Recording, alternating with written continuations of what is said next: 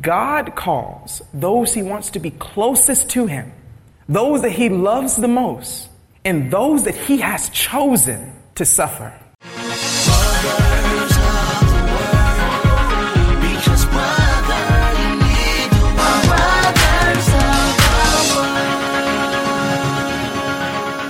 And now for Suffering for Christ. Today, my message might run a little bit short. It might be long, but I think it's probably going to be short. But God kind of just placed it on my heart to say something to you all today, a word of encouragement, because sometimes as we're on this trek for God, trying to look up, it can get hard. It can be something that causes us quite a bit of pain, quite a bit of suffering. And so I just want to say something to you guys that sometimes I even need to hear. And I just want to talk to you about it. The title of this message is just Suffering for Christ. And I just want to say, God, He sees you in your suffering. The way that it looks, if you can imagine with me, as we're kind of walking with God and walking with Jesus, you can imagine like there's this big black pit that we're just pouring in our love, pouring in our sacrifice, pouring in joy, pouring in our time, pouring in our work. God sees that. Understand that. That's what I want to say to you today. God sees that. God knows you and he finds you beautiful in that. He is seeing every single thing that you are putting in that pit. And he absolutely is counting up every single penny that you drop in that pit. And he is looking with ecstasy that he can make that balance right in the future. God's most important and highest called people in the Bible, just about every single one of them. If you're going to look at Jesus, if you're going to look at Moses, if you're going to look at David, if you're going to look at Solomon, every single last one, those people that God loved, those that he chose and that he called and he chose them, not just called them, but he chose them, said, these are those that I love, that I want to be close to me, closest to me. Understand this. They had that same pit and every single one of them had to pour in loads of suffering that we might not even be able to imagine. Every single last one. That calling to put in that suffering, it is God looking to love you. It is God seeking love from you.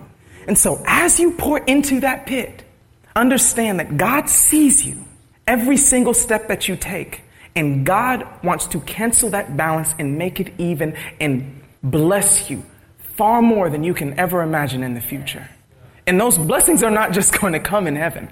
He does want to bless you in heaven, yes, but those blessings are going to come in earth in one way or another. They may not be experienced by you personally, but understand this. Those prayers that you have given to God for your son or for your daughter, based on all these sufferings and all these things that you poured into this pit, all those blessings that you have prayed for, God might shower all of those blessings that have bottled up into you and overflow them like a rushing flood into your son or into your daughter for things they never even prayed for, things they never even knew to pray for, that they needed prayers built up before they even stepped into this situation. God is looking to bless your life. And those sufferings, that is his payment for those blessings. And it's going to be a very uneven payment. This little bit of suffering that you have to do, God has a tank of blessings that he is trying to pour out all on your life. And so I just wanted to read a scripture with you, basically, to explain. God looks to bless those the most that are the meekest, that are at the lowest, that undergo the most suffering, that are called names, that are called things falsely, that are beaten, bruised, persecuted, that are feeling pain every single day. He calls those so that he can bless them more. Those are those he wants to create as greats in his kingdom.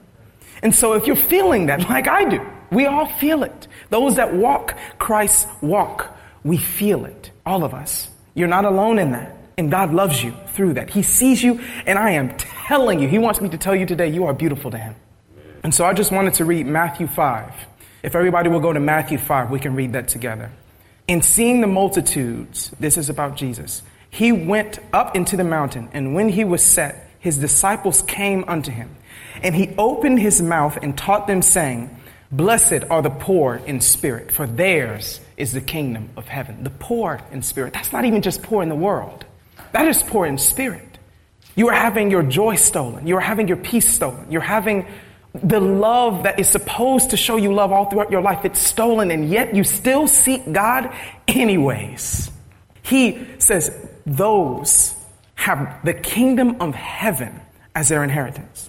Blessed are they that mourn, for they shall be comforted. Do you know how much suffering you have to undergo in order to be mourning? Like, not just like, oh, that sucks. No, you are mourning. For you to mourn, you have had to lose something deeply dear to your heart, something important to your heart. And so God is saying, those that are mourning, God is going to cancel that balance. And He is looking to bless you with a tank of love that you can't even comprehend here. Blessed are the meek, for they shall inherit the earth. Blessed are they which do hunger and thirst after righteousness, for they shall be filled. The suffering of hunger, the suffering of that thirst. God is looking to bless you through that.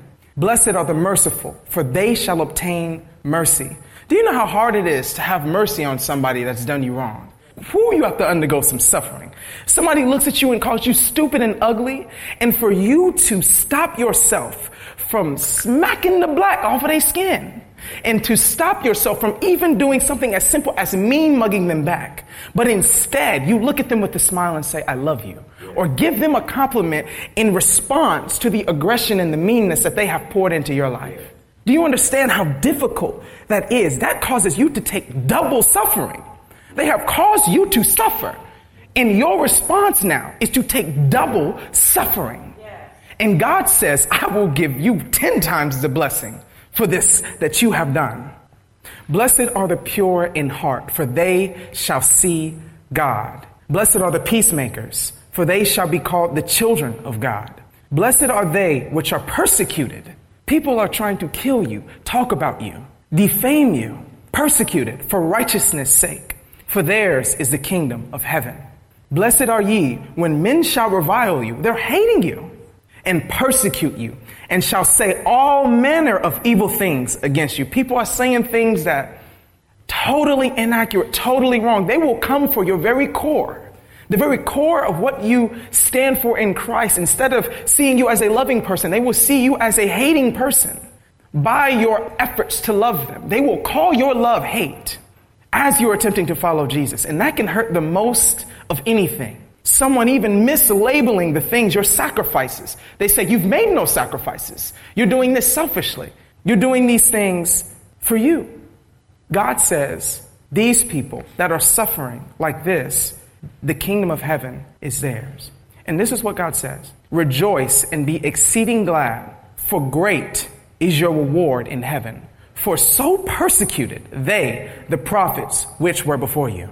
As I said, God calls those he wants to be closest to him, those that he loves the most, and those that he has chosen to suffer. And so all of us going through suffering, understand that there are two types of suffering. Don't get me wrong. There's a suffering that is gotten whenever you are pursuing the agenda of Satan.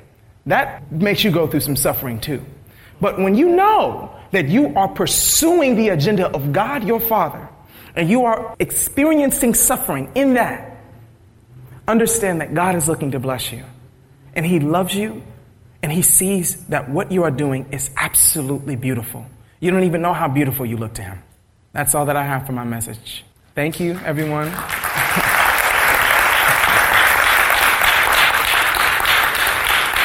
You are listening to brothersoftheword.com. This was the message titled Suffering for Christ by Joseph Bronner. This message is number 6598. That's 6598. To listen to thousands of free messages or to send this message number 6598 to a friend, go to brothersoftheword.com. If this message has been a blessing to you and you would like to help support this ministry, go to iwanttogive.com. That's iwanttogive.com. Listen to brothersoftheword.com often because, brother, you need the word.